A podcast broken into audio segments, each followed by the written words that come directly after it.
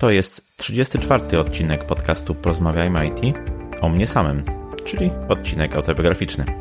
Jakiś czas temu zrobiłem ankietę na fanpage'u, czy taki odcinek Was w ogóle interesuje.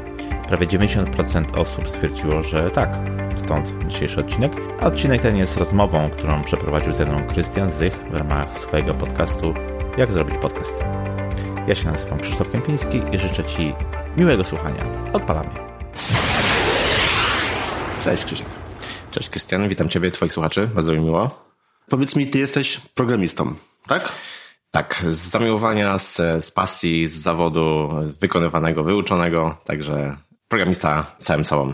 Ostatnio widziałem na Facebooku, publikowałeś informację o jakimś wydarzeniu. Nie pamiętam, czy to była jakaś konferencja, czy jakaś prelekcja. I tam się pojawiło strasznie dużo jakichś takich różnych dziwnych nazw, które szczerze mówiąc nie do końca wiedziałem, czy są nazwami języków programowania, czy też może imionami Pokémonów. Dla mnie większość z nich niestety wygląda tak samo, mimo tego, że w IT jak wspomniałem siedzę już długo, długo, bo właściwie całe życie, mhm. to nigdy, nigdy nie potrafiłem robić niczego z programowaniem i tutaj, no, to dla mnie była zawsze no, taka zagadka, której nigdy nie potrafiłem rozszyfrować. Jak się nauczyć programować? Tak, to jest dobre pytanie. Wiele osób ma podobny problem z podobnymi problemami. Do mnie też piszą, jak właśnie zacząć programowanie albo co może im dać wejście do tej branży, o której się teraz bardzo dużo mówi. Trzeba też powiedzieć, że sporo mitów krąży o branży IT, o programowaniu tak, jako, jako takim, dokładnie. Pewnie jak to zwykle z mitami jest tam ziarenko prawdy, ale, ale oczywiście trzeba no, przymykać trochę oko. Jeden z takich powszechnych mitów mówi o tym, że trzeba być bardzo dobrym z matematyki, z fizyki, z projektów takich e, ścisłych, żeby, mhm. żeby wejść do programowania. I to jest prawda, ale tylko w bardzo takim wąskim e, zakresie. Jeśli faktycznie chciałbyś pracować nad e, grami komputerowymi, nad jakimiś specyficznymi zastosowaniami programów, na przykład e, w przemyśle albo tego typu zastosowań, to pewnie tak, pewnie musisz mieć matematykę w przysłowiowym małym paluszku i musisz mhm. potrafić gdzieś tam operować w tej przestrzeni matematycznej ale trzeba powiedzieć, że to jest taki wąski zakres programowania. To, no co... ja jak napisałem kilka programików, przepraszam, że wpadłem mm. w słowo, napisałem kilka programików, no wiadomo, na, na tyle na ile nie programista jest w stanie napisać, tak? Czyli coś w PHP, w JavaScriptie. Mm. No to matematyka była mi potrzebna do tego, żeby policzyć na przykład y, i kilka razy pętlę for, tak? Albo kilka razy mm. pętlę while. I tu generalnie kończyły się moje potrzeby korzystania z matematyki. No właśnie. I bodajże raz chyba wykorzystałem też równie skomplikowane, tak, obliczenia matematyczne do kolorowania parzystych re rekordów w tabelce. I to wszystko. I tu generalnie, no przynajmniej w tym zakresie mówię, w którym ja potrzebowałem cokolwiek zrobić, no to, to matematyka, matematyka się skończyła na podstawowych działaniach, typu no budowanie, odejmowanie i dzielenie przez dwa. Dokładnie, dokładnie. Zupełnie, zupełne podstawy. Czyli no, do takich powszechnych zastosowań, albo najczęstszych zastosowań, jakich się używa e, programowania w e, dniu dzisiejszym, czyli jakichś takich systemów e, webowych, czy, czy jakichś prostych programów przeliczających pewne rzeczy, tam nie potrzeba mieć, nie potrzeba znać jakiejś rozszerzonej matematyki. Więc to jest, to jest taki powszechny mit, więc absolutnie możemy to obalić. Ja osobiście pracowałem z ludźmi, którzy studiowali zupełnie skrajne, e, można powiedzieć, dla informatyki przedmioty typu polonistyka czy historia, nawet filozofia i doskonale odnajdowywali się w tej, e, w tej branży to, co trzeba wiedzieć, o, zanim ch chciałbyś wejść do, do, do, do branży IT, do programowania, to jest to, że musisz się ciągle rozwijać, więc trzeba być nastawiony na taki ciągły rozwój. To nie jest tak, że na studiach jesteś w stanie posiąść wiedzę, którą później będziesz przez 30 lat wykorzystywać. Więc no to tak, jest taki no, mindset, który trzeba no wszystko, wszystko się zmienia właściwie z miesiąca na miesiąc, nawet mm. bardzo często i, i no szczególnie właśnie tutaj w tych technologiach, więc i języki programowania i sposób ich wykorzystania wiadomo, że również się zmienia, tak? No, kilka lat temu nikt nie myślał o tym, żeby programować telefony czy zegarki. W tej chwili tego typu elementy mamy. Wiadomo, że w tym momencie musi się zmienić sposób używania również języków programowania. Oczywiście to się bardzo płynnie zmienia, zwłaszcza, że mówi się dużo teraz o sztucznej inteligencji. Nawet nie mówi się, bo to jest zjawisko, które nas otacza, które powszechnie występuje i sztuczna inteligencja będzie miała też duży wpływ na, na, na programistów, na programowanie. Kolejny mit, o którym e, mogę powiedzieć, to jest pewna taka fobia, czy pewien strach przed tym, że programiści będą wyparci przez, przez sztuczną inteligencję. Ja staram się wszędzie, gdzie mogę z tym, z tym walczyć.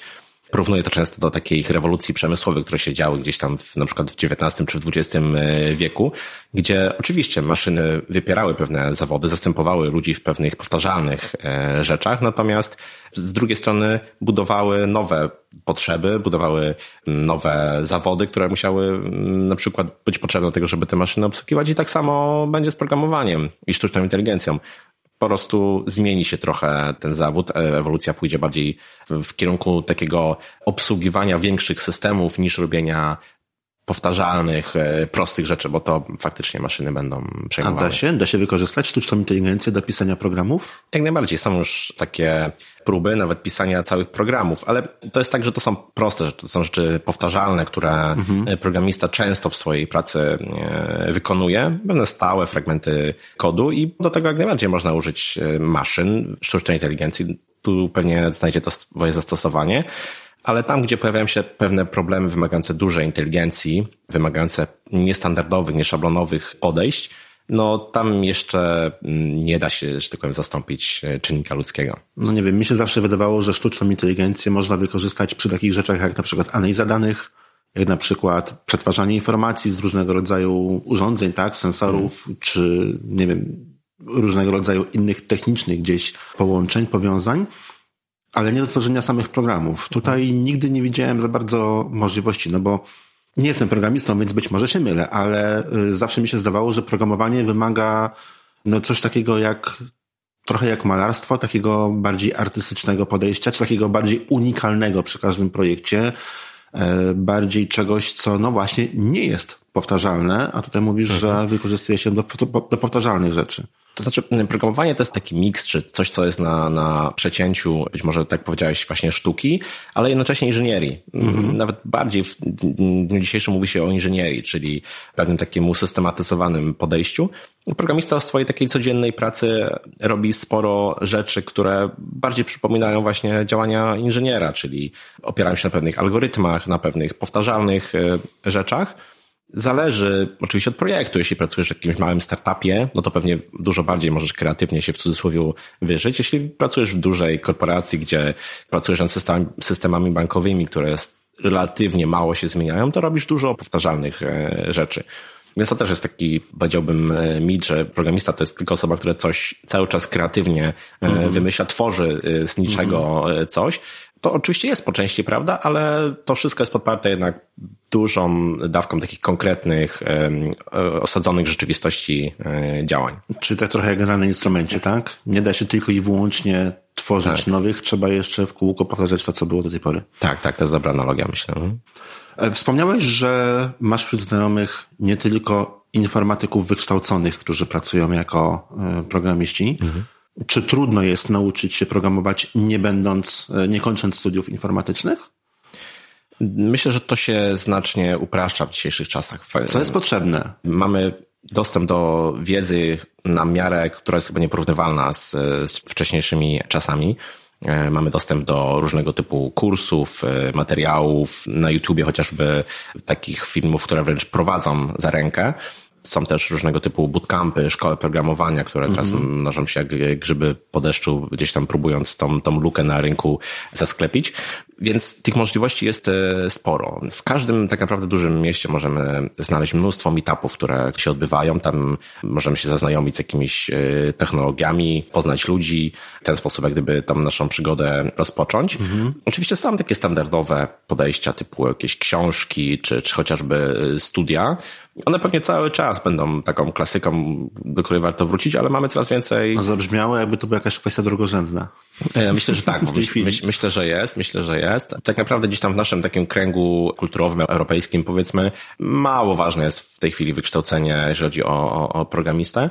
To jest podyktowane takimi pragmatycznymi przyczynami. No tak, no nasze prawda? pokolenie, bardzo często jest starsze pokolenie, nie miało możliwości uczyć się programowania, bo, bo nie było czegoś takiego w ogóle, tak? Tak, no teraz e, jeśli chcesz się przyjąć do, do pracy jako programista, no to musisz dysponować jakimiś umiejętnościami konkretnymi, które mhm. w mniej lub bardziej prosty sposób są dosyć szybko do zweryfikowania, więc to właśnie umiejętności się liczą. To liczy się, liczy się doświadczenie, liczy się, gdzie wcześniej na przykład e, pracowałeś, co robiłeś, tak? To jak gdyby góruje nad e, takim formalnym wykształceniem, mhm. które trzeba dodać tutaj bardzo szybko przestaje być jak gdyby aktualne, prawda? Mhm. No to jest to, co mówiliśmy, tak? O tym ciągle zmieniającym się Dokładnie. na tej świecie IT.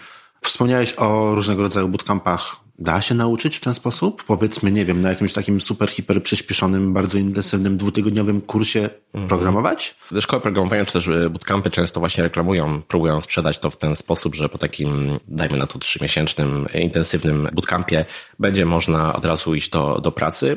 To jest, e, prawdę mówiąc, troszeczkę oszukiwanie. Tak, z twojego punktu widzenia jako programisty, czy, czy to wystarczy? Coś, coś takiego? Nie, absolutnie to nie wystarczy. Znaczy, to jest dobry początek, to jest bardzo intensywny początek, ale mhm. tak jak mówiłem na początku, tutaj trzeba dużo od siebie włożyć.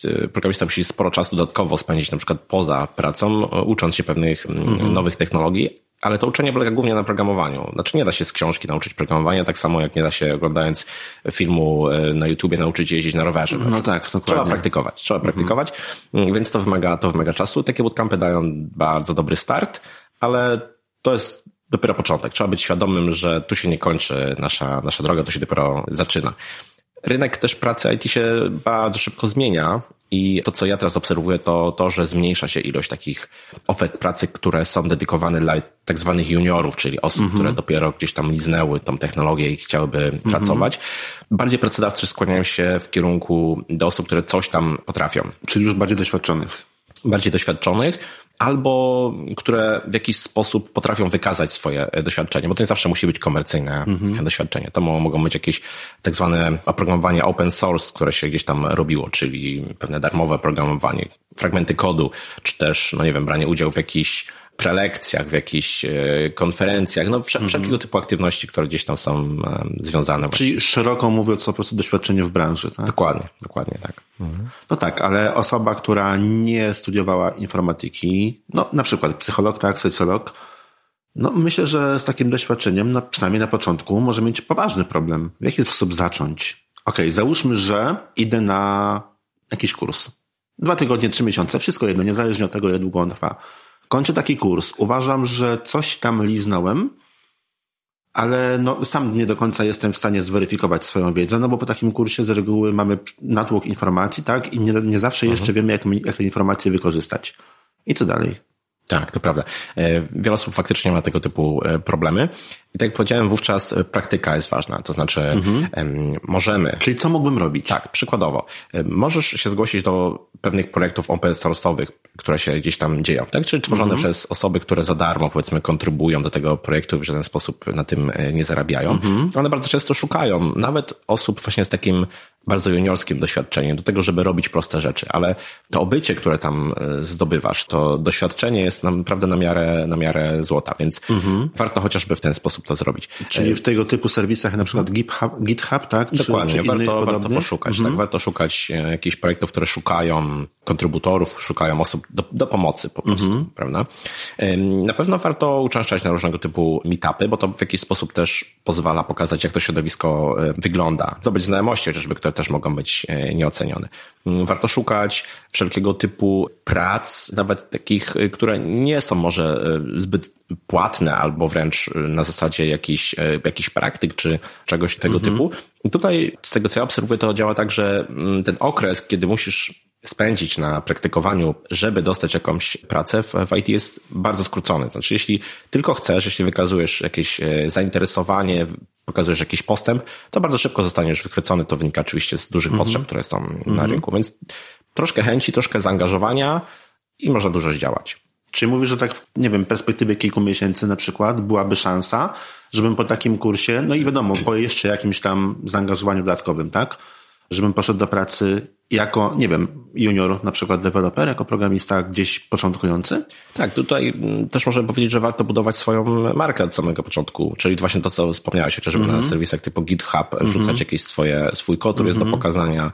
Warto swojego Facebooka właśnie w ten sposób też budować, żeby -hmm. tam chociażby pokazywać rzeczy, które mnie interesują, bo to, to, to bardzo prosto pokazuje pracodawcy potencjalnemu, jakie jest twoje zainteresowanie, jakie jest twoje zaangażowanie. No tak, wystarczy zobaczyć w jakich grupach dana osoba jest, tak, jakie profile obserwuje dokładnie, i jakiego dokładnie. rodzaju kod publikuje, czy też w jaki sposób udziela się na przykład na, na GitHubie. Zgadza się. No w ten sposób faktycznie da się wiele dowiedzieć o osobie, z którą Przy czym- chcemy rozmawiać. Przy czym jeszcze podkreślę, bo to jest chyba najistotniejsze z tego wszystkiego, trzeba sporo czasu samemu poświęcać na to, żeby rozwijać swoje, swoje kompetencje. I to jest chyba tutaj kluczowy element. Okej, czy są jakieś specjalne predyspozycje, które warto mieć albo których warto nie mieć, żeby być programistą? Jak to wygląda od strony programisty? Ja powiem, na czym ja utknąłem, bo ja kiedyś przymierzałem się, to, to było trochę lat temu, przymierzałem się do tego, żeby nauczyć się w końcu programować. Odbiłem się całkowicie o przejście z programowania strukturalnego na obiektowe. To był moment, w którym po prostu utknąłem totalnie i stwierdziłem, że dla mnie to jest po prostu jak nauka języka chińskiego bez słownika. Myślę, że to- jest też kolejny taki mit, że na przykład, żeby być programistą, to trzeba być, dajmy na to, introwertykiem, który mm, nie lubi pracy w grupie, który, który Tak, siedzi sobie gdzieś zamyka tam, się w piwnicy. Siedzi w piwnicy, tak, tak. Z jednej strony wpada kawa, z drugiej strony Mhm. wypada kot. Ale teraz na, na tym rynku IT widzimy całe spektrum, całe mm, grono różnych zupełnie osób, które, które są zupełnie inne, tak? W sensie, to już nie, nie jest ten, ten stereotyp, który kiedyś e, istniał. Wręcz powiedziałbym inaczej, coraz bardziej pracodawcy cenią sobie właśnie osoby, które są otwarte, które, które potrafią dysponować, dysponują tak zwanymi umiejętnościami miękkimi współpracy w grupie, dawania feedbacku, e, umiejętności prezentacji, pokazania się i tego typu, i tego typu rzeczy. No, są to takie rzeczy raczej no, nie do końca zgodne z tym takim z tradycyjną opinią programisty. To na pewno, ale ja myślę, że mimo wszystko programista jednak powinien być taką osobą, która potrafi wejść w tak zwany flow, czy taką głęboką pracę. To jest po prostu e, niezbędne. To jest jedna z takich też umiejętności, których nam obecnie brakuje jako chyba cywilizacji, bo mamy tyle różnych rozpraszaczy, że ciężko się przez dłuższy czas skupić na pewnej pracy, a to jest po prostu wyma- wymagane i niezbędne dla programisty. Więc taka, powiedziałbym, możliwość skupienia się i pracy przez jakiś dłuższy okres e, czasu w takim stanie, to jest chyba coś, bez czego się nie obędzie. No i też podkreślę jeszcze raz ten, ten ciągły rozwój. To jest też coś, co trzeba po prostu lubić, bo nie da się gdyby przez ileś tam naście, dziesiąt lat być w tej branży i nie chcieć się pod tym względem rozwijać, nie mieć tak, po części No nie, takim geekiem może. Nie da się, nie da się. Ja się zajmowałem na no, początku, można powiedzieć, swojej kariery y, w IT. Zajmowałem się między innymi też trochę sprzętem komputerowym. Potem jak wystarczyło, że na dwa lata przestałem zajmować się w ogóle tą kwestią taką hardware'ową, zająłem się oprogramowaniem, to potem nawet na proste pytanie typu jaki komputer do gier, nie byłem w stanie za bardzo odpowiedzieć, bo się po prostu wszystko zmieniło. Weszły nowe procesory, weszły nowe układy graficzne, weszły nowe obudowy, chociażby do komputerów. I teraz z roku na rok widzę, że jest mi coraz o trudniej właśnie w tych częściach, y, w których nie jestem na bieżąco. Po prostu mam wiedzę sprzed kilku lat, która jest no, tak naprawdę no nijak się ma do tego, co jest w tej chwili. No to niestety prawda, ta maszyna coraz bardziej przyspiesza. Kiedyś robiłem taki odcinek podcastu o kobietach w IT i jednym z takich właśnie problemów kobiet jest to, że po różnego typu urlopach e, macierzyńskich czy wychowawczych, roku, dwóch może i tak dalej, one mają faktycznie realny problem, żeby się ponownie odnaleźć w tej rzeczywistości No tak, bo technologicznej. Dużo, dużo się zmieniło w tym Tak, momencie. tak. Więc to jest właśnie po części ten bonus, czy ten profit, który zyskujemy, że ciągle się Mhm. rozwijamy, co może nas w jakiś sposób zadowalać, zaspokajać, ale z drugiej strony jest też pewne przekleństwo, bo niestety trzeba nie możemy być się na bieżąco, bo nie możemy się No zatrzymać. to na tak. przykład jak w jednym z ostatnich odcinków, w których wspominałeś o technologiach głosowych. Temat, którego tak naprawdę dwa lata temu nie było. Tak, no bo kto tak. dwa lata temu myślał o tym, żeby, nie wiem, głosowo dyktować telefonowi, że coś ma zrobić na przykład na komputerze, tak? Przypomniała mi się też taka sytuacja, gdzie dostaję e-maile od y, moich słuchaczy, którzy pytają mnie, od jakiego języka programowania na przykład zacząć, albo Mhm. w jaki sposób to, to zacząć. No właśnie jest taki? E, No i to jest właśnie, to jest właśnie bardzo ciekawa kwestia, bo według mnie nie ma i to nawiązuje właśnie do tej kwestii, o której wspomniałeś. E, Cały czas powstają nowe zawody, których pięć lat temu chociażby nie potrafiliśmy sobie jeszcze wyobrazić, a z technologiami programistycznymi jest jeszcze szybciej. To znaczy nie, nie potrafimy przewidzieć, co będzie za pięć, czy nawet, a już nie mówiąc, co będzie za 10 lat. Więc tym bardziej spędzanie dużej ilości czasu na analizowanie, od którego języka najlepiej zacząć, to zupełnie nie ma sensu. No tak, bo zanim wymyśleć, kilka lat- język, języki się, Dokładnie, się zmienią. najprawdopodobniej za kilka lat i tak będziemy Mhm. pracować z czymś zupełnie innym, więc, więc ja zawsze staram się bardziej pokierować w tym sensie, że wybierz po prostu to, co cię interesuje, ten obszar być może, w którym dany język się specjalizuje i po prostu zacznij od tego, od, od, od czegokolwiek tak naprawdę, nie ma za dużego znaczenia. Cały czas się to zmienia, poza tym to nawet, wiesz, dla, dla swojej ciekawości, dla swojego rozwoju warto co jakiś czas na przykład zmienić e, język programowania. W swojej karierze mam kilka takich zmian i one były głównie, pojawiały się w tym momencie, kiedy czułem już jakieś tam znudzenie wcześniejszą technologią, albo już mm. powiedzmy znam ją na tyle, że nie przedstawia przede mną jakiejś takiej wartości, że muszę coś jeszcze poznawać. No właśnie, a co zrobić, gdy programista zacznie się nudzić tym, co robi? To jest też taki temat, który często się przejawia, dlatego że wchodzimy powoli w taki etap, kiedy ludzie, którzy byli bardzo młodymi programistami, kiedy ten boom informatyczny w Polsce się zaczął, powoli wchodzą w takie, w takie lata, powiedziałbym, późno 30, 40, dojrzałe, albo nawet, albo tak, nawet jeszcze dojrzałe, nazwijmy to dojrzałe. I faktycznie muszą szukać dla siebie pewnych dróg. Muszą, nie muszą, być może chcą, być może ich sytuacja życiowa już jest e, być inna. może po prostu się wypalili już w tym, co robi do Być tej może pory. tak. Kiedyś był taki mit też właśnie programista, osoby, która programuje od rana do, do wieczora, do, do nocy jeszcze w, w weekendy. I oczywiście to jest bardzo prosta droga do wypalenia, tak jak, tak jak powiedziałeś. Mhm. No, w taki sposób to właściwie wystarczy parę miesięcy, nie trzeba 10 Dokładnie. lat. Więc te osoby szukają dla siebie nowych jakichś możliwości. I tak naprawdę otwiera się tych możliwości coraz więcej, bo są blogi, y, jest możliwość chociażby właśnie tworzenia podcastu, czy wszelkiego typu udzielania się gdzieś tam w mediach y, społecznościowych, po to, żeby się podzielić swoją wiedzą, swoim doświadczeniem, mhm. żeby troszeczkę oddać tej wiedzy, którą kiedyś wzięliśmy teraz z powrotem dla młodszego pokolenia, żeby też mieć jakiś wpływ na to, jak, w którym kierunku ta branża się y, rozwija. Więc możemy iść w tym kierunku. Dla introwertyka to jest być może jakaś możliwość rozwoju właśnie, czyli wyjście E, poza tą przysłowiową swoją strefę komfortu, żeby zrobić coś, na co być może nie masz ochoty, ale o czym zawsze chciałeś. Na przykład często programiści mają taką barierę przed występowaniem publicznym, nie tylko programiści, mm -hmm. bo to pewnie większość ludzi, ale, osób, tak. ale programiści pewnie zwłaszcza, bo nigdy nie, nie musieli po prostu tego robić, mm -hmm. ich zawód tego nie wymagał. Natomiast teraz, jak mówiłem, jest mnóstwo meetupów, konferencji, na których można w ten sposób się udzielać. No i trzeba gdzieś ten swój introwertyzm na chwilę zostawić z boku i, i spróbować rzeczy, które, które wcześniej gdzieś tam nas po prostu prostu przestraszały. Więc czemu nie? Może to być jakaś, jakaś właśnie możliwość rozwoju siebie, kiedy się programowanie y, znudzi. Ty już jesteś na tym etapie, czy jeszcze nie? Nudzi ci się już programowanie? Trochę, trochę tak. Znaczy, może, może nie, nie samo programowanie jako, jako takie, ale mhm. bardziej poświęcanie całościowe swojego czasu tylko na programowanie. Mhm. W sensie nie chciałbym zupełnie odchodzić od technologii, bo to jest coś, co zawsze mnie fascynowało, coś, co e, lubiłem i lubię po prostu sobie czasem napisać jakiś, jakiś kod, nawet nie, nie czasem, częściej pewnie, ale robię też, zauważam, że lubię też inne rzeczy i szkoda by mi było spędzać cały mój czas taki produktywny, który w momencie, kiedy stajesz się dojrzalszy, tak jak powiedziałeś, e, w ciągu dnia jest tego czasu być może coraz mniej, jest, e, jest rodzina i tak dalej, więc, więc relatywnie ten czas, którym dysponujesz w ciągu dnia jest po prostu krótszy i musisz się zastanowić świadomie, na co chcesz go, na co chcesz go poświęcić. Czy rozumiem, że stąd twoje wystąpienia na przykład na różnego rodzaju wydarzeniach, konferencjach? Tak, to jest e, po pierwsze mm, chęć zrobienia czegoś innego, czego wcześniej nie robiłem. A po drugie, wydaje mi się, że gdzieś tam skumulowałem już trochę takiego doświadczenia, którym warto by się było podzielić, bo faktycznie mamy często coś takiego jak klątwa wiedzy. Ciężko jest nam przypomnieć sobie, jak to jest, na przykład dopiero wchodząc do branży IT. Wydaje mm. nam się, że zawsze tak było. Natomiast w momencie, kiedy faktycznie uświadamiasz sobie, jakie problemy mogą mieć ci ludzie, że to są często dla nich naprawdę spore rzeczy do, do, do, do przeskoczenia, to stwierdzasz, no dlaczego by im nie pomóc, dlaczego by im nie wskazać e, drogi. Więc to też jest taka moja druga motywacja. W czym teraz programujesz? W jakim języku programowania? Czy jest ich kilka, czy jeden? Myślę, że jest ich kilka, bo to jest, to jest tak, że nie zapomina się języka programowania. Oczywiście po, po iluś tam latach, no tak jak mówiliśmy, ten e, rozwój technologiczny idzie na tyle do przodu, że ciężko byłoby wskoczyć z powrotem.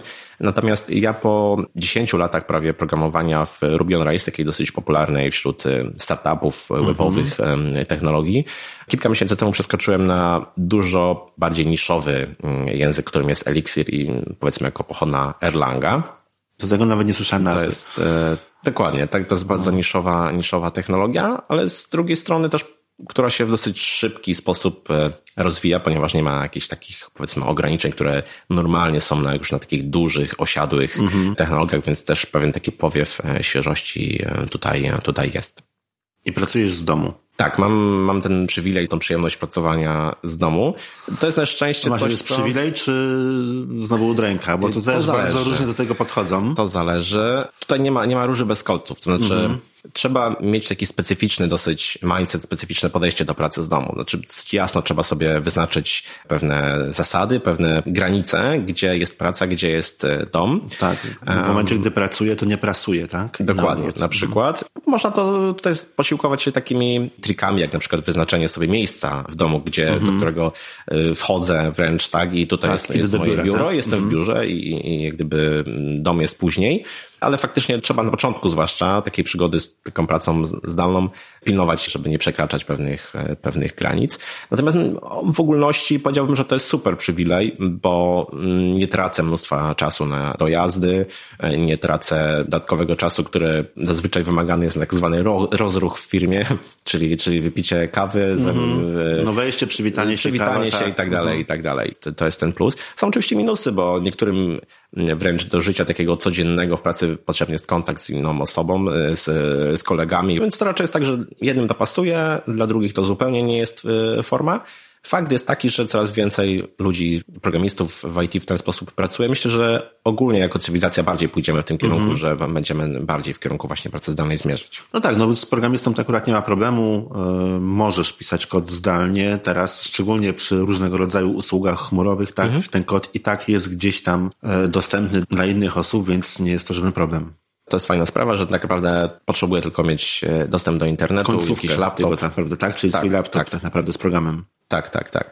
Przy czym to też nie zawsze jest tak, bo tak naprawdę jest bardzo mało takich firm, które pracują w tak zwanym modelu asynchronicznej pracy zdalnej, czyli takiej, gdzie o dowolnym czasie, powiedzmy, logujesz się do sieci, do serwera, czy do czegokolwiek, co łączy cię z firmą, mhm. masz zadania, które są tobie przydzielone i w dowolny sposób możesz sobie je wziąć po prostu na warsztat, w cudzysłowie, tak? Większość firm pracuje jednak w takim modelu synchronicznym, to znaczy, że Oczywiście ludzie są zdalnie, gdzieś tam na globie e, ziemskim rozsiani, ale mimo wszystko wymagane jest, żeby w określonych godzinach. No tak, no bardzo często od tego, co ty zrobisz, zależy praca innej osoby, od której znowu zależy praca jednej, jeszcze jednej osoby. Dokładnie, więc to są pewne takie, pewne takie granice, ale mimo wszystko można z dowolnego miejsca sobie pracować. Aczkolwiek raz właśnie miałem taką przygodę, gdzie pracowałem dla e, startupu z Doliny Krzemowej, to była spora różnica czasowa i to było ciężkie. To było bardzo ciężkie, bo to przesuwało się na nasze bardzo późno wieczorno-nocne e, godziny mhm. i po kilku miesiącach zrezygnowałem, bo bardzo to jednak wpływa na, na, na, na styl życia, powiedzmy. No tak, na pewno. Bo właściwie całe popołudnie, czyli cały ten czas, kiedy cała reszta, wszyscy pozostali są mhm. po pracy, to wtedy właśnie zaczynasz. I tak dzień, dzień. Tak, tak, tak. Więc to trochę zaburza taki rytm, zwłaszcza jeżeli już myślisz, czy też masz rodzinę, no to, to mhm. trudno jest to po, pogodzić, powiedzmy. A powiedz mi, czy praca w korporacji to jest jedyne rozwiązanie dla programisty? Albo w startupie, takim, takim jaki znamy na przykład, nie wiem, z filmów? Myślę, że to bardzo zależy od danego człowieka, bo ja pracuję czy pracowałem z ludźmi, którzy preferują mieć podane na tacy, co oni dokładnie mają zrobić, zdefiniowane wszelkie warunki brzegowe, co się dokładnie oczekuje, mm -hmm. wtedy czułem się bezpiecznie. Takie podejście doskonale pewnie sprawdza się właśnie w, w korporacji. Tutaj pewnie tacy ludzie się lepiej odnajdą. Natomiast e, startupy cechują się bardzo dużą zmiennością. E, trzeba być tego świadomym, trzeba nie przy, mieć taką zdolność nieprzywiązywania się zbytnio do tego, co było powiedziane wczoraj, bo dzisiaj to się już mm -hmm. może zmienić. Startup naturalnie musi reagować bardzo płynnie na to, co się dzieje e, na rynku. Więc dla ludzi, którzy bardziej preferują właśnie taką szybszą zmianę, no to mogą jak najbardziej iść w kierunku startupu. Jest oczywiście jeszcze kilka takich innych dróg, bo można pomyśleć o założeniu swojego startupu, bycie takim cofounderem, to się zresztą często dzieje. No wtedy już jak gdyby przechodzimy czy przesuwamy naszą taką atencję bardziej w kierunku biznesu, marketingu. A, to jest już duże ryzyko biznesowe, nie każdy potrafi, nie każdy chce, to już, Dokładnie. To już inny temat. Dokładnie. Więc, więc nie, powiedziałbym, że korporacja tak, ale to nie jest tak, że korporacja jest zawsze zła, ona y, dużo uczy, daje pewne mhm. stabilne środowisko dla pewnych osób, być może na pewnym etapie życia, to jest idealne rozwiązanie. Nie dla wszystkich pewnie. A skąd pomysł na podcast? A to jest bardzo ciekawa historia. Gdzieś na początku 2017 roku zdecydowaliśmy z żoną o tym, że wyjedziemy na pół roku na Maltę. Taka wysepka gdzieś tam bardzo daleko na południu e, Europy, bardzo malutka zresztą. Zbiegło się to e, w czasie z takimi pozytywnymi czy, czy, właśnie korzystnymi zdarzeniami. Żona była na końcu urlopu wychowawczego, syn jeszcze nie chodził do przedszkola. Ja pracuję zdalnie, tak jak mówiliśmy, więc, więc no, mm -hmm. nic nas tutaj w cudzysłowie nie trzymało. Stwierdziliśmy, że sobie spróbujemy taką przygodę w tym czasie e, zrobić. I faktycznie na te 6 czy 7 miesięcy, wówczas pamiętam, tak, 7 miesięcy zdaje się wyjechaliśmy e, na Maltę. I to był taki czas, kiedy ja zacząłem słuchać podcastów. Gdzieś tam przypadkowo na nie trafiłem. Wcześniej kojarzyłem mniej więcej, co to jest podcast, ale jakoś nigdy mnie nie przyciągnęły, powiedzmy.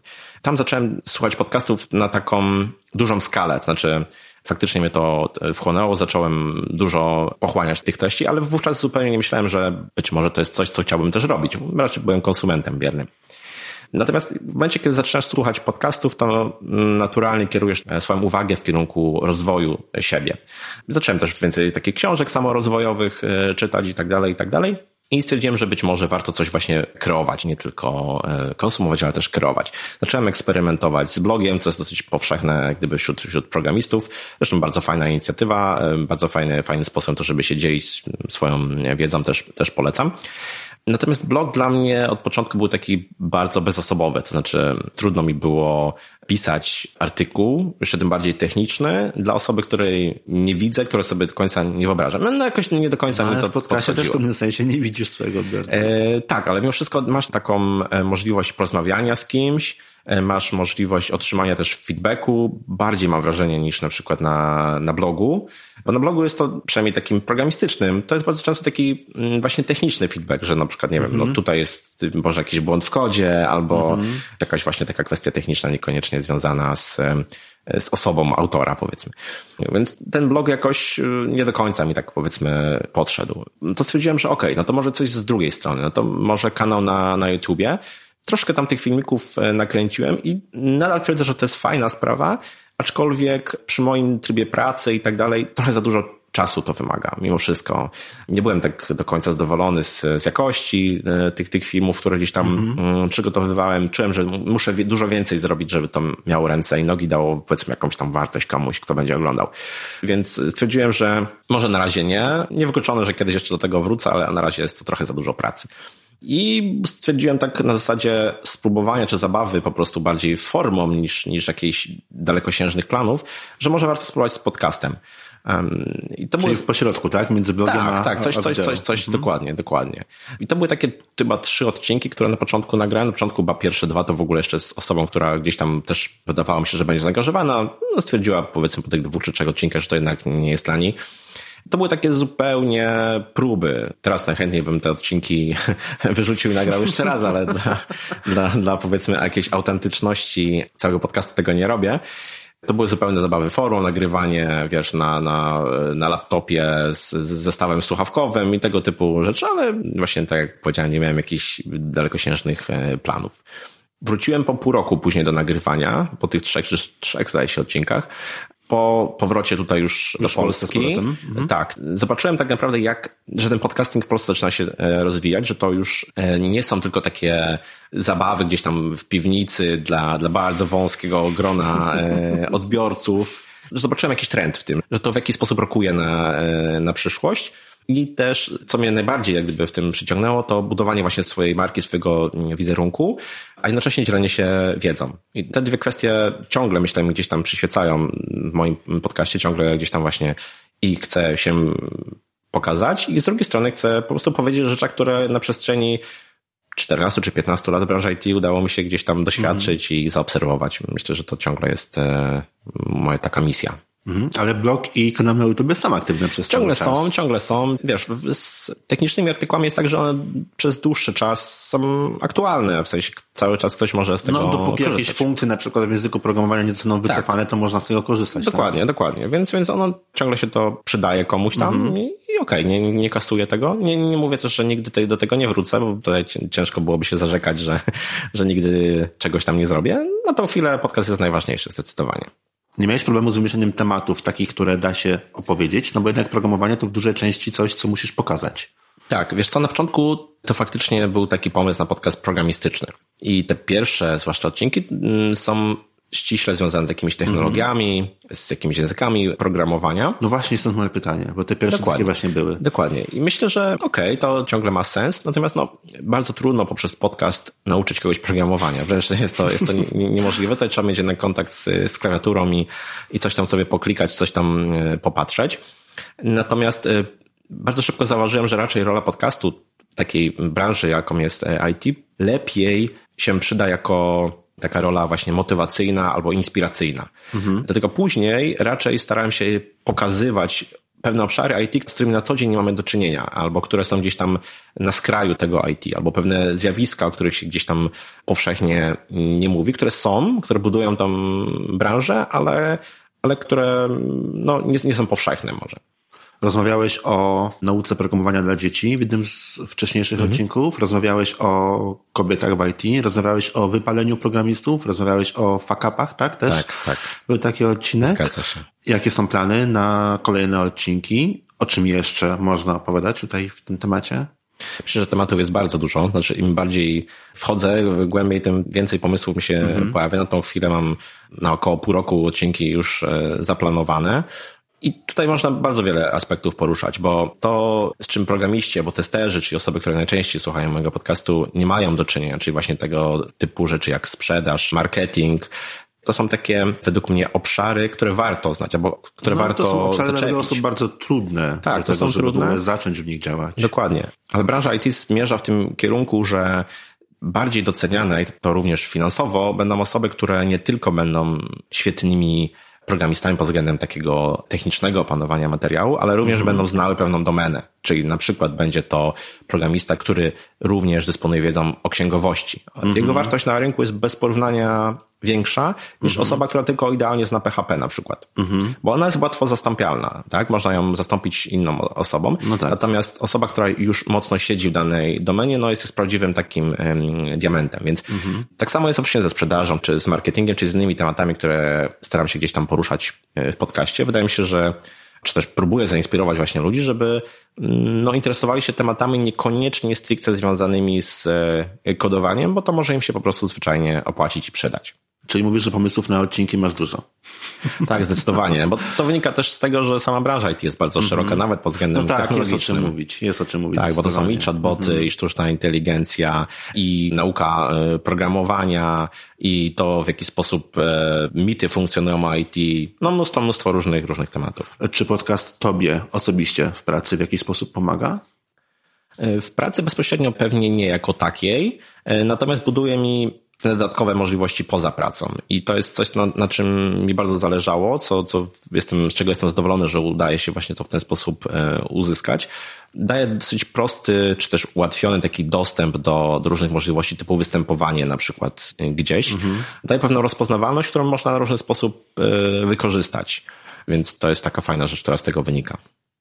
Czy prowadzenie podcastu przekłada się tylko na budowanie marki, czy pozwala również w jakiś sposób zarobić? Jak wygląda z twojej strony takie dosyć popularne zagadnienie, mianowicie monetyzacja eksperckich podcastów? Tak, faktycznie dużo się o tym teraz mówi w świecie podcasterskim, który się powiedzmy rozwija, jakoś tam dojrzewa. No i szczególnie w przypadku tych właśnie branżowych, tych specjalistycznych audycji, to jest temat bardzo często poruszany. Tak, jest temat często poruszany. Przy czym tutaj trzeba powiedzieć, że my jesteśmy jeszcze dosyć daleko, jeśli chodzi o Stany, czy nawet Chiny, gdzie to jest bardzo popularne. Te rynki e, faktycznie dają dużą możliwość e, zarabiania. W Polsce mam wrażenie, że to jest takie próbowanie dopiero rynku. To są jakieś incydenty, które tu czy tam występują. E, Jeśli chodzi o mój podcast, on nie był zakładany z taką myślą, że to jest e, jakieś potencjalne źródło przychodu na przyszłość. Znaczy, ja absolutnie jak gdyby też się nie odżegnuję od tego, że, że tak będzie. W sensie uważam, że to pozwoli mi mm, na przykład e, zainwestować w lepszy sprzęt albo te pieniądze tak naprawdę z powrotem gdzieś tam w podcast zainwestować. No, w różny sposób może te pieniądze inwestować, chociażby w udział w różnego rodzaju inicjatywach czy, czy, czy spotkaniach, konferencjach, dokładnie. No, do których w tej chwili mógłbyś nie mieć dostępu, nie? Dokładnie. Myślę, że z tym się wiążą dwie kwestie. Mm, Faktycznie taka biznesowa i taka psychiczna, taka mentalna, bo mam wrażenie, że wiele osób właśnie ma problem taki z przekonaniem samego siebie, że, że na czymś, co przez wiele miesięcy, lat być może robiło za darmo, coś, co dawało do, do społeczności, nagle Możemy może, chcieć oczekiwać tak, pieniędzy. może, może zarabiać. E, Myślę, że to jest pierwsza bariera, która w ogóle musi być w polskim podcastingu złamana, że dlaczego nie? W sensie, jeśli się faktycznie inwestuje swój czas, a tak jak pewnie doskonale wiesz, to nie tylko jest czas, bo też, to też są jakieś pieniądze, które trzeba w podcast e, No, zainwestować. oczywiście na początku kosztuje sprzęt, potem zresztą twój czas, który poświęcasz na Dokładnie, nagranie, dokładnie. przygotowanie, edycję, publikację, audycji, promocji tej audycji. Oczywiście, też, że tak, Też oczywiście, trzeba że tak. przeliczyć, że ten czas też kosztuje. Jak najbardziej. Więc skoro się inwestuje, skoro daje się coś za darmo, no to dlaczego w pewnym momencie na tym nie skorzystać, prawda? Mhm. W sensie, dlaczego tego w jakiś sposób nie, nie, nie, nie spieniężyć. Więc Myślę, Mhm. Udało że się? udało mi się tak po części. Nie robię też jakoś dużo aktywnie w tym e, kierunku. Odzywa się do mnie sporo meetupów, konferencji, IT, jakichś wydarzeń tego typu na zasadzie współpracy barterowej, co myślę, że jest fajne, bo pozwala budować w jakiś sposób rozpoznawalność mojego podcastu. Natomiast jeżeli chodzi o takie współprace ściśle biznesowe, miałem jedną na koncie. Wyszło akurat bardzo fajnie, jestem z tego zadowolony. Myślę, że też jakieś doświadczenia, które na tym zdobyłem są cenne. Przy czym no nie mam jakiejś takiej presji, żeby szukać na przykład na, na każdy odcinek powiedzmy sponsora, bo to jest moje źródło na przykład utrzymania, więc to, mhm. to jest też bardziej taka no, dogodna sytuacja. A jak ta współpraca wyglądała? To, była, to był właśnie sponsoring? To był tak? sponsoring odcinka? odcinka, tak. To był mhm. sponsoring odcinka. Była firma, która to y, po prostu sponsorowała. W podcaście o tym wspominałem, znaczy o, o konkretnie o produkcie tej firmy, jak również w kanałach y, social media związanych z moim podcastem na, na blogu. Dużo jest takich pytań? O barter, o jakąś współpracę? Jakie jest zainteresowanie w swojej branży? Jest, zwłaszcza jeśli chodzi o eventy różnego, różnego typu. To wynika z tego, że po prostu tych eventów jest coraz więcej. To są często eventy, które nie mają jakichś budżetu, bo to są jakieś lokalne meetupy, czy nawet konferencje, które gdzieś tam nawet nie zarabiają, tylko pokrywają swoje koszty. Więc oczywiście tutaj one też nie mają jakichś budżetów marketingowych. Ale z drugiej strony dla mnie to jest bardzo fajna ekspozycja na osoby, które na takim etapie czy konferencji y, są, więc praktycznie nigdy nie, nie odmawiam, bo, bo uważam, że to są cenne inicjatywy. No myślę, że to jest win-win, tak? Jak dane wydarzenie, dana Jak konferencja ma możliwość dotarcia również do Twoich odbiorców, a Ty masz również możliwość dotarcia tak, do tak, tak, tych tak. konkretnych osób. Mhm.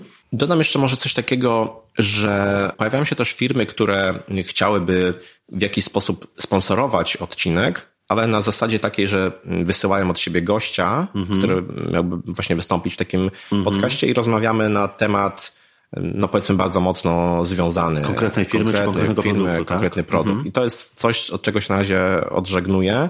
W sensie, no staram się sam wybierać mimo wszystko jednak tematy. Przy czym zawsze bardzo chętnie akceptuję, czy bardzo jestem otwarty na propozycje tematów od, od słuchaczy i faktycznie bardzo wiele ciekawych e, tematów w ten sposób wpadło, które później podjąłem. Przy czym mimo wszystko to jest jednak taka świadoma e, decyzja, świadomy wybór z mojej strony, co mhm. będzie w następnym odcinku. Czy na tego typu sponsoring jeszcze się nie zdecydowałeś? Myślę, że nie, bo to też wynika z tego, że jest jeszcze tyle tematów, które gdzieś tam mam w zanadrzu, które, o których mm. chciałbym powiedzieć, że troszkę szkoda mi tego czasu antenowego, że tak powiem, w ten sposób. Tak? No pewnie mm. inaczej musiałbym to rozważać, gdyby to było moje źródło utrzymania, czy jakiś, jakiś właśnie istotny element mego przychodu. Pewnie inaczej bym tego podchodził, ale na razie. Czy myślę, że w ogóle w Polsce trudno jeszcze traktować podcasting jako element stałego źródła e, przychodów, czy też utrzymania? Myślę, że tak. Myślę, że to jeszcze, jeszcze, jeszcze troszkę nam brakuje. Jeszcze ten rynek nie jest na tyle rozwinięty, jak, jak wspomniany amerykański. Tak, tak, dokładnie. Ale to też wynika z tego, że jeszcze właśnie marketerzy nie są świadomi tego, tego medium. Mam wrażenie, że troszkę boją się, czy też nie wiedzą, w jaki sposób mierzyć KPI, konwersję, jakkolwiek to nazwiemy z takiej kampanii. Nie ma też takich powszechnie dostępnych, funkcjonujących już współprac, które by dawały dobre przykłady, dobre mm -hmm. praktyki. Mm -hmm. Nie ma się jeszcze tak do końca na czym wzorować. No też badanie tego typu KPI-ów, jak wspomniałeś, byłoby dosyć skomplikowane w przypadku podcastu, bo jak słuchamy podcastów? Na telefonie, tak? No tak. Jeżeli zapamiętuję nazwę firmy i produkt, to sprawdzam w domu, gdy jestem przy komputerze. Nie ma możliwości za bardzo weryfikacji takich powiązań. To byłoby, to byłoby naprawdę jest, trudne. Jest, jest to trudne. Da się to pośrednio rozwiązać w ten sposób, że na przykład ja miałem coś takiego u siebie właśnie przy tej współpracy, że był oferowany pewien kod zniżkowy, rabatowy, mhm. który później mógł być wykorzystany w momencie zamawiania coś e, ze sklepu. No tak, no to taki kod cię będzie identyfikował. Jakiś link tak. na przykład unikalny możecie tak, tak. identyfikować. No ale też mimo wszystko jednak, to też właśnie ostatnio rozmawiałem z Dawidem Straszakiem o tym, w jaki sposób słuchamy podcastów, a w jaki mhm. sposób reagujemy na to, co podcasterzy publikują na chociażby mediach społecznościowych. Bardzo często są dwie niezależne zupełnie, rzeczy, tak, zupełnie oderwane jedna od drugiej. Zupełnie. I tutaj moim zdaniem no, trudno byłoby to, to powiązać. No bo mówię, słucham podcastu prowadząc samochód, stojąc, nie wiem, gdzieś na, w korku, tak? Jadąc tak. z pracy do pracy, wszystko jedno, jedząc na rowerze, biegając. W tym momencie nie sprawdzę w telefonie mhm linku do danej firmy, ale zapamiętam jej nazwę i sprawdzam w domu na komputerze. I mhm. nawet jeżeli mam kod, to jeżeli nie kupię tego produktu w tym momencie, to z tego kodu i tak bym nie skorzystał. Pewnie tak. Znaczy... Ale być może dodam do zakładek, być może wrócę do tematu tak, za tak, miesiąc, tak, tak, a za miesiąc być może zapomnę, że miałem kod. Zgadza się. Znaczy ja myślę, że podcasty mogą być fajne w budowaniu rozpoznawalności mhm. E, marki.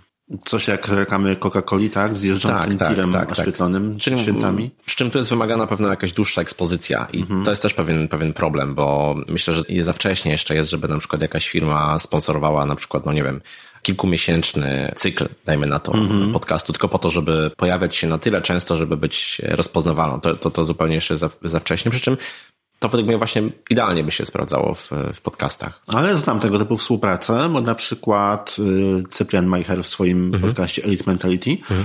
przez pewien czas właśnie miał sponsora. Była to firma, która produkowała odżywki dla sportowców. Mm-hmm.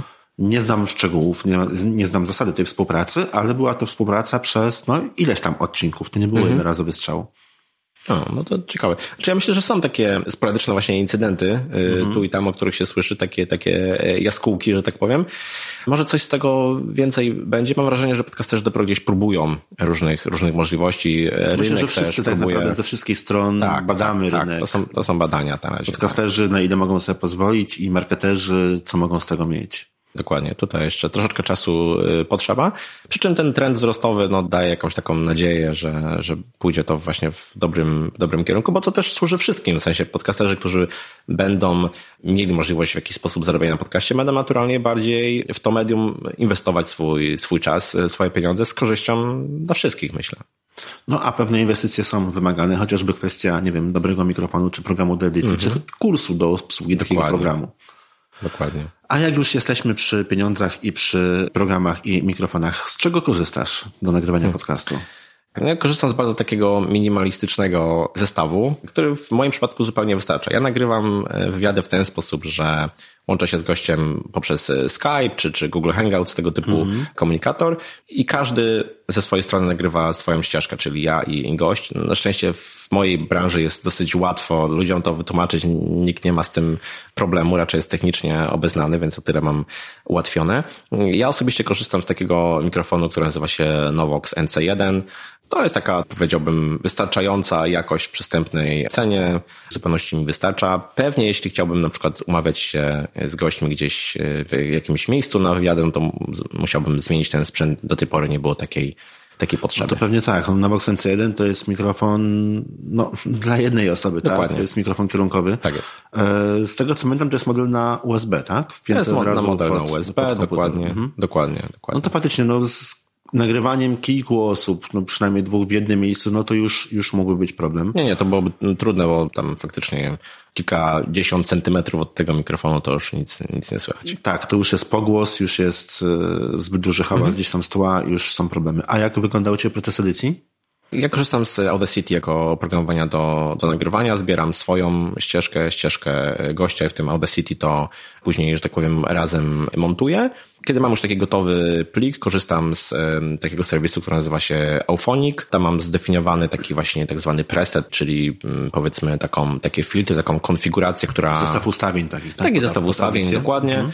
którą dla każdego odcinka właśnie wykorzystuję. Wrzucam tą swoją MP3, i po kilkunastu minutach powiedzmy dostaję MP3 z nałożonymi różnymi filtrami, wycięciami. To jest taka podstawowy, taki podstawowy mhm. mastering, że tak powiem. Kiedyś robiłem to właśnie w, w Audacity e, ręcznie, ale po przeanalizowaniu zainwestowanego czasu w stosunku do jakości stwierdziłem, że mimo wszystko lepiej skorzystać właśnie z Aufonika i dostaję dobrą według mnie jakość na, na wyjściu. Ogromną zaletą Aufonika jest to, że chociażby ma możliwość wycięcia szumu, tak? Mhm. Redukcji dokładnie, szumu. Dokładnie. I ustawienia odpowiedniej głośności później tak, na, na koniec. No mhm. i też po drodze normalizuje cały dźwięk, czyli mhm. nie ma czegoś takiego, że są elementy bardzo ciche i bardzo głośne. Da się tego słuchać w tramwaju. Także to są niewątpliwe tak. zalety serwisu Auphonic. Tak. A powiedz mi, czy podczas edycji u siebie na komputerze korzystasz z jakichś dodatkowych elementów, filtrów, programów, dodatków, czegokolwiek? Nie, nie. To zupełnie czysty, podstawowy Audacity. Nieraz stosuję jakieś rzeczy typu wycięcie szumu, czy jakieś takie podstawowe efekty typu, nie wiem, zwiększanie głośności, ściszenie. Mhm. Zupełnie podstawowe efekty, które bardziej nakładam gdzieś na jakieś takie elementy ścieżki dźwiękowej niż na sam głos jako, mhm. jako taki. I co później? Gdzie publikujesz te odcinki? Mhm. Bo nie korzystasz, tak jak większość podcasterów, ani ze speakera, ani z własnego serwera. Własny serwer to w ogóle pewnie byśmy raczej odradzali w dzisiejszych e, czasach. Faktycznie większość podcasterów, którzy teraz gdzieś tam działają, korzystają ze, ze Spreakera i Spreaker jest bardzo, bardzo fajny, daje dużo możliwości, takiej automatyzacji nawet, fajna analityka, fajne, wspiera nam właśnie e, rzeczy, co tam z podcastem się działo. No, tylko ta najfajniejsza analityka niestety jest dosyć droga. Jest, jest, jest droga, mhm. tak, tak. Ja korzystam z takiego serwisu, który nazywa się Buzzsprout. To jest też dosyć prężnie rozwijający się, oczywiście nie na taką skalę jak Spreaker, ale prężnie rozwijający się hosting, który daje kilka takich fajnych rzeczy, z których korzystam. Między innymi, tak być może kojarzycie, wrzucam na social media taki 30-sekundowy najczęściej taką zajawkę powiedzmy, która, mm -hmm. która powstaje automatycznie. Mm -hmm. To jest mhm. taki wykres y, fali dźwiękowej. Mm -hmm. Na Instagramie można na, patrzeć. Tak, tak, tak, tak. często pojawia. I to jest właśnie fajna sprawa, bo jednym kliknięciem, że tak powiem, to sobie generuje. Więc ten feature akurat do mnie. Czyli do mnie to nie jest zewnętrzne narzędzie żadne, nie. tylko jak headliner na przykład, tylko to jest już funkcja wbudowana w serwerze, jedna z usług po prostu serwisu hostingowego. Dokładnie. Ma on jeszcze kilka innych funkcji, z których nie korzystam, między innymi automatyczne robienie transkrypcji, przy czym dla języka polskiego to powiedzmy oczywiście tam słabo, no, słabo działa. Z polskim. Teraz prowadzili też rozdziały, czyli takie chapters, tak, czyli mhm. coś, co na Spreakerze zdaje się też... E, na Spreakerze działa, ale troszkę inny sposób, tak, bo działa tylko tak. i wyłącznie w odtwarzaczu speakerowym. Nie, nie działa to na przykład mhm. w innych programach do odtwarzania podcastów. No także kilka jest tam feature'ów, z których nie, nie korzystam, natomiast to, ta podstawa, która tam jest, jest dla mnie zupełnie zadowalająca. Mhm. Możesz powiedzieć, ile to kosztuje? Jakie tam są opłaty? O, to jest dobre pytanie. Trochę mnie zaskoczyłeś. Wydaje mi się, że... No bo jestem ciekawy po prostu, jak to wygląda w porównaniu do innych, bo tak. nie pamiętam w tej chwili cennika. Kiedyś, kiedyś, kiedyś sprawdzałem, ale nie pamiętam. Teraz być może przestrzelę, ale zdaje się około 15 dolarów, może 19. Mniej więcej, mniej więcej jak jest. Mhm. Tam też się jak gdyby, w zależności od tego, ile tego kontentu wrzucasz, mm -hmm. taki plan możesz sobie. No to jak w większości tych firm, tak, tak naprawdę, tak. Do pięciu godzin na miesiąc, czyli ten, ten e, plan, z którego ja korzystam, to właśnie jest mniej więcej w takiej cenie. Mhm. I co później? Promocja w social mediach, tak? Tak. Promocja na Facebooku jest... i na Instagramie są filmiki. Tak. Promocja to jest w ogóle coś, co starałem się inwestować od samego początku swój czas, bo e, zawsze dziwiłem się ludziom, którzy tworzą fajny content, ale w żaden sposób tego e, nie pokazują. Po prostu szkoda, te, żeby to się marnowało. Też mam wrażenie, że powoli to się przełamuje, ale ludzie którzy gdzieś tam tworzą właśnie fajne rzeczy. Podcasterzy, nie tylko podcasterzy, w jakiś mają taki opór przed e, promowaniem swoich e, treści. Ja wykorzystuję podstawowe takie kanały na social media, właśnie jak fanpage na Facebooku, konto na Instagramie, na LinkedInie, na Twitterze. I to staram się ten content, który gdzieś tam mam, wykorzystywać wiele razy, czyli na przykład właśnie filmik, taka ta zajawka graficzna, mhm. o której wspomnieliśmy, wykorzystuję oczywiście na różnych kanałach w momencie, kiedy mam, dajmy na to, transkrypcję podcastu, którą zlecam, bo próbowałem sam to, nie poruszyliśmy tego tematu, ale próbowałem sam to kiedyś robić, no za dużo czasu mi to po prostu zajmowało, nie, nie opłaca mi się tego po prostu ręcznie samemu robić, więc zlecam to zewnętrznie. Będzie, kiedy dostaję taką transkrypcję, na przykład wykorzystuję jej fragmenty później też na różnych kanałach, czy na przykład stworzę na LinkedInie artykuł z wykorzystaniem tej, tej mhm. transkrypcji. Więc staram się na różnych kanałach wykorzystywać tą samą treść, powiedzmy, tak? Insta Stories i tego typu takie rzeczy też staram się, staram się wykorzystywać. Ale to wszystko w ramach tego tak zwanego ruchu organicznego, czy płacisz osobno jeszcze za promocję, za reklamę? Y, mam coś takiego, że każdy odcinek, który publikuję co dwa tygodnie, na taki odcinek y, wrzucam sobie jakiś budżet na zasadzie 20 maksymalnie 30 zł na reklamę na Facebooku, mhm. ale to raczej na zasadzie, żeby się po prostu tym pobawić i zaznajomić. Wybieram zupełnie jakieś takie skrajne nieraz, e, skrajne możliwości. To już jest narzędzie, które jest mega potężne, ale po prostu eksperymentując, co się sprawdza, co się nie sprawdza, bardziej na zasadzie zabawy. No tam ruch z tego jest oczywiście znikomy, to jest tam paręnaście, nieraz parę dziesiąt gdzieś wejść na posta, prawda? Więc to, to, to jest ma, no to malutkie. Jest faktycznie. To jest malutkie, ale, ale, ale no po prostu raczej na zasadzie eksperymentu. To ile Cię kosztowało całe to podcastowanie? Mikrofon to jest tak, liczę średnio około 200 chyba kilkudziesięciu tak, złotych. to jest, to jest mniej więcej taki, taki Program budżet. Audacity jest darmowy, a bieżące koszty to jest tak 20 około dolarów mniej więcej. Mówisz tak, że do 20 dolarów za, tak. y, za hosting. Dokładnie. I transkrypcja. Tak, tak z takich bieżących to jest to. Z takich kosztów, które do tej pory poniosłem, które są e, największe, to jest chyba zrobienie strony. W sensie po prostu zleciłem to agencji, która to wizualnie ładnie e, zrobiła. To był chyba największy koszt, plus tam kilka jakichś wtyczek do WordPressa, które były do tego mhm. użyte, takie płatne, na przykład do newslettera i tego typu, tego mhm. typu rzeczy. To nie są jakieś olbrzymie koszty, no ale, ale gdzieś tam się składają, powiedzmy. No i sam hosting pod tą stronę. I to są chyba takie największe. No, ale hosting po stronę czy strona internetowa to generalnie jak aby to nie była audycja, to i tak są to mhm. elementy wymagane, tak? Dokładnie, dokładnie. Mhm. Wśród twoich kosztów, i wspomniałeś też przed chwilą, że jest również i transkrypcja. Warto płacić za transkrypcję? Tak, e, to jest dobre do pytanie. Do czego jest wykorzystywana w ogóle? Do czego mhm. służy transkrypcja nagrania audio? Do mojego podcastu mam właśnie stronę, gdzie na każdego odcinka pojawia się wpis blogowy i tam wrzucam transkrypcję. I ona myślę służy do dwóch rzeczy. Oczywiście dlatego, że budować swoją pozycję w, w Google, taką długoterminową, to jest mhm. coś, co Marek Jankowski z mojej wielkiej firmy bardzo zawsze podkreśla, że u niego to jest spory ruch właśnie generowany y, z Google'a. To jest coś, co się buduje przez pewien czas. Żadnych Czyli efektów. Po treść pod SEO, tak? Tak, tak. Mhm. To, to, nie są efekty, które się uzyskuje w tydzień, dwa, czy no tam, nie, czy tam nawet. tydzień nie da zrobić. Dokładnie, czy tam nawet w miesiąc. Trzeba troszkę tego kontentu wrzucić. I to jest taka stabilna pozycja. Myślę, że do tego warto, bo ja zaobserwowałem znaczący wzrost, jak gdyby wejść właśnie takich organicznych y, z mhm. wyszukiwań z Google'a. Do tego na pewno warto. Wykorzystuję właśnie ten materiał, tak jak wspomniałem, przy jakichś takich akcjach promocyjnych, więc do tego też pewnie warto. A jest jeszcze taka często pomijana kwestia, mianowicie kilka osób się do mnie odezwało, którzy na przykład pisali, że oni nie słuchają podcastów audio, mhm. ale z chęcią by przeczytali albo wręcz są to osoby po prostu głuche, które, które mm. są zainteresowane. Aha, temat tematem. ich interesuje, a nie ma możliwości Dokładnie, przesłuchania. Dla nich to jest jedyna gdyby możliwość. No i oczywiście bardzo ciężko mówić o jakichś liczbach, na ile to mm. jest mhm. marginalne, na ile to ma e, znaczenie. Natomiast e, no, do tych celów, jak gdyby ja wykorzystuję tę transkrypcję. Może się pochwalić statystykami swojego podcastu?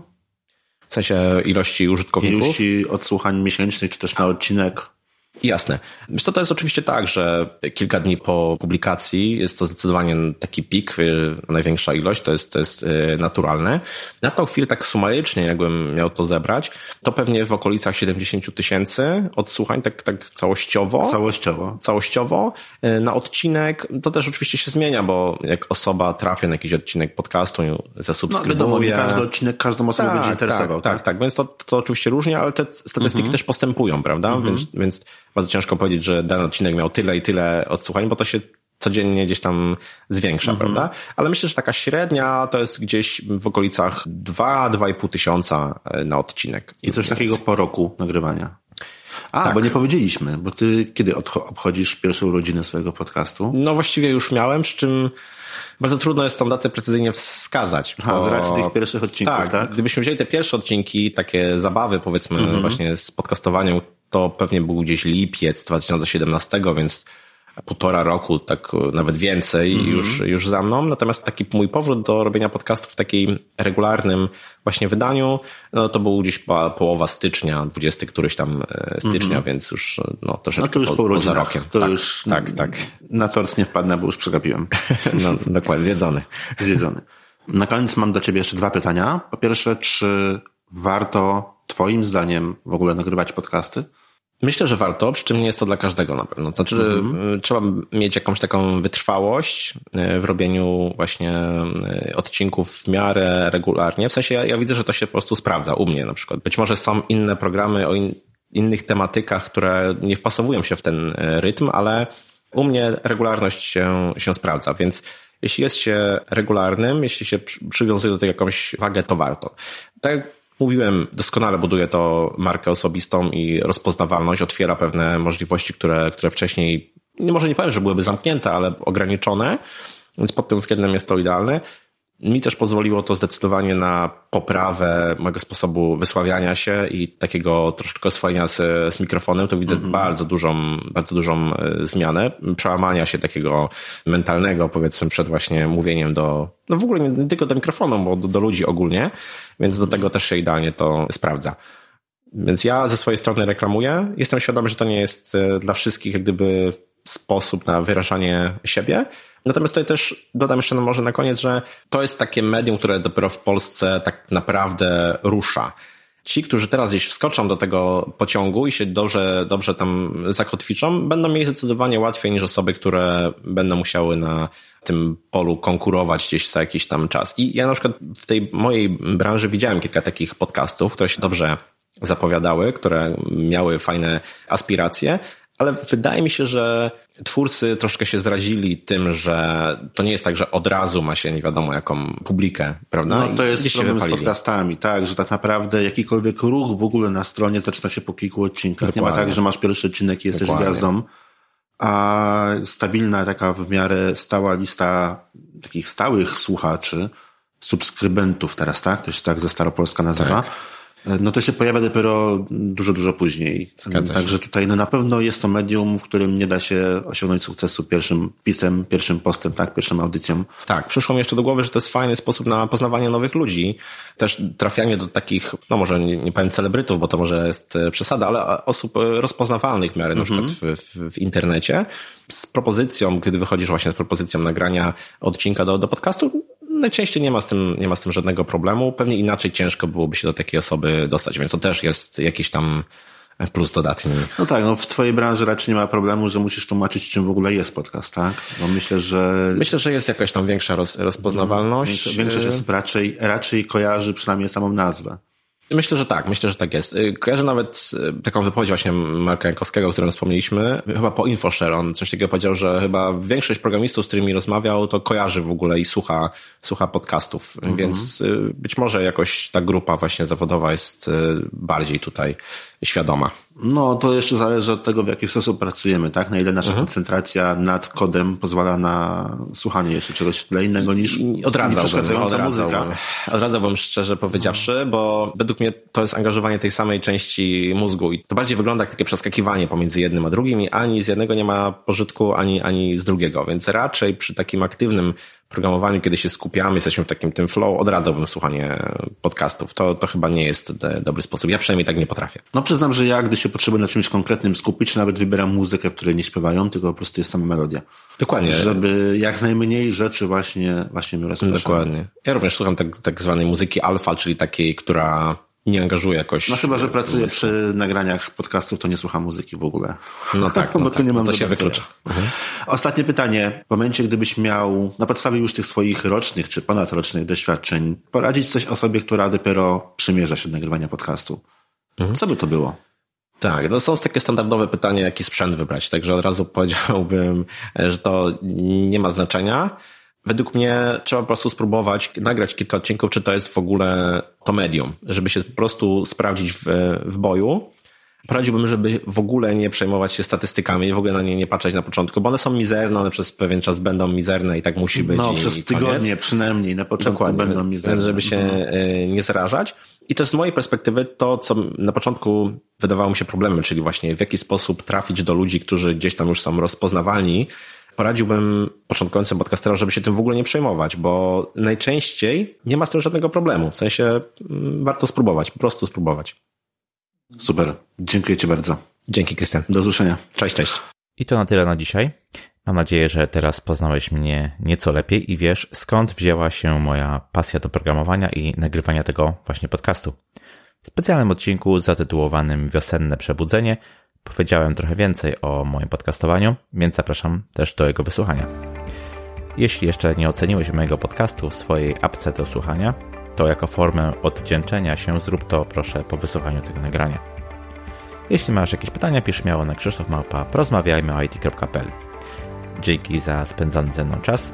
Ja się nazywam Krzysztof Kępiński, a to był autobiograficzny odcinek podcastu Porozmawiajmy IT. Zapraszam do kolejnego odcinka już za dwa tygodnie. Cześć!